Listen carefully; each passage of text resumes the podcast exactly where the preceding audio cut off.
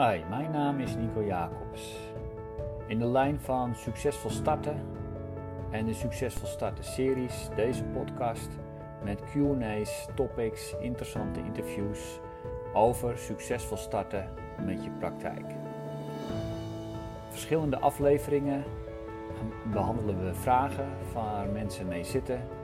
Ondernemers die net gestart zijn of die al eh, even gestart zijn, maar ergens nog tegenaan lopen.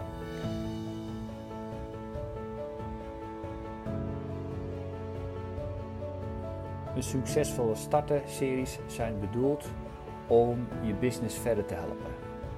Om in ieder geval te gaan starten met je praktijk, met je coaching, met je therapie. En stoppen met eerst vergelijken met anderen en dan niet aan de slag gaan.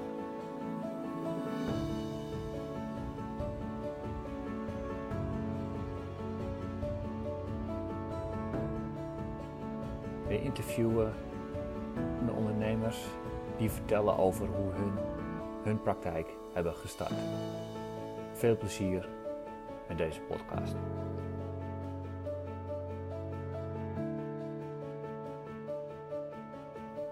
In deze aflevering hebben we een uh, drie uur durende Q and A van uh, de deelnemers van Succesvol Starten met je praktijk.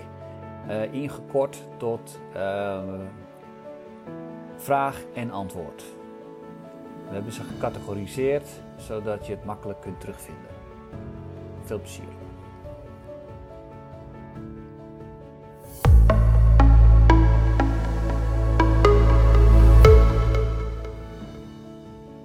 Um, ik lees ze gewoon even voor.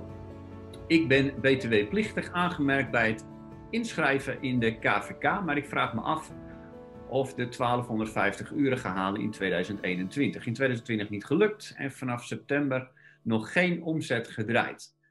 Um, zou je denken dat ik wel wat opstarttijd krijg of zouden ze mijn B T W die ik heb afgetrokken tot op heden terug gaan vorderen?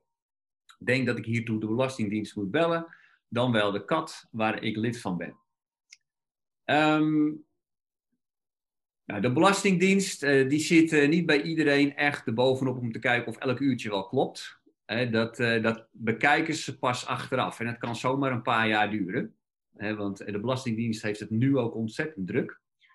Uh, om strakjes iedereen achter zijn broek aan te zitten die uh, die, die tozo uh, heeft uh, um, ingeschakeld. Dus uh, dat zal wel even duren voordat de Belastingdienst dat gaat controleren. Over het algemeen mag je aannemen dat de Belastingdienst je eerst uh, even met rust laat.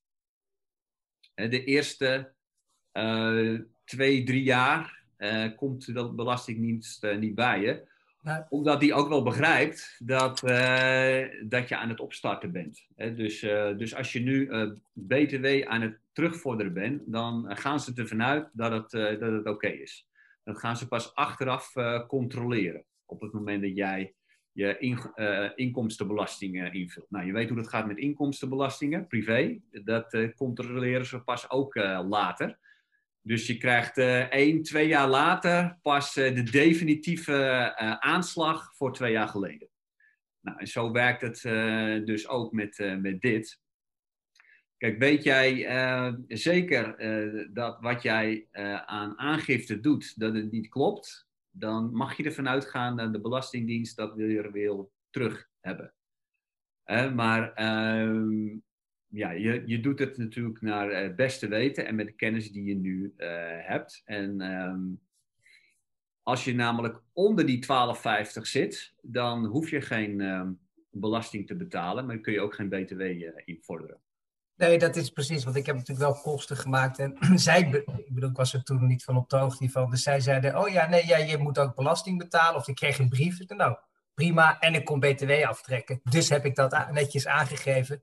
Totdat ik zo mooi van jou hoor van die twaalf vijftig uren. Wat best wel wat is. Hè? Ik heb gewoon een eigen baan. Ik wil dit in het beginsel ernaast gaan doen. En zie ik wel hoe dat zich verder ontwikkelt. Je weet maar nooit. Maar uh, ja, helder. Um, dus... Ja, dus uh, kijk, die twaalf vijftig uur, daar zit je zo aan hoor. Want jij denkt misschien, ja? uh, of misschien meerdere van jullie, van uh, ja. Ja, ook alleen maar uurtje die ik in de praktijk doe. Maar ook ieder belletje die jij doet, Ja, dat is waar. Uh, alle administratie die je hebt aan, uh, aan je praktijk. Uh, maar ook marketing of advertenties schrijven of uh, hè, dat soort dingen kun je ook uh, opschrijven.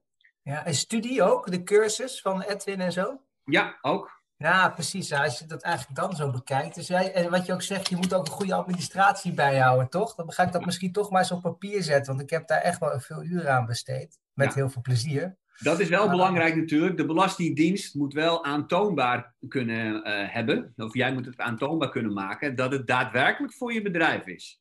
Ja. En dus als je een, uh, een studie kantklossen doet en je zet dat neer op, uh, op je bedrijf, Uh, dan moet je dat goed onderbouwen, dat dat, dat daarvoor is. Hè? Dat het een, een oefening is die je klant uh, laat doen of zo. Ik weet het niet, maar je moet dat goed kunnen onderbouwen in ieder geval. Ja. Uh, dus, uh, want de Belastingdienst, dat weet je misschien, die hanteert altijd omgekeerde bewijslast. Uh, dus ze geven jou een boete en dan ga jij bewijzen dat het onterecht is. Ja. Oké. Okay. Dankjewel. Yes? Ja. Okay.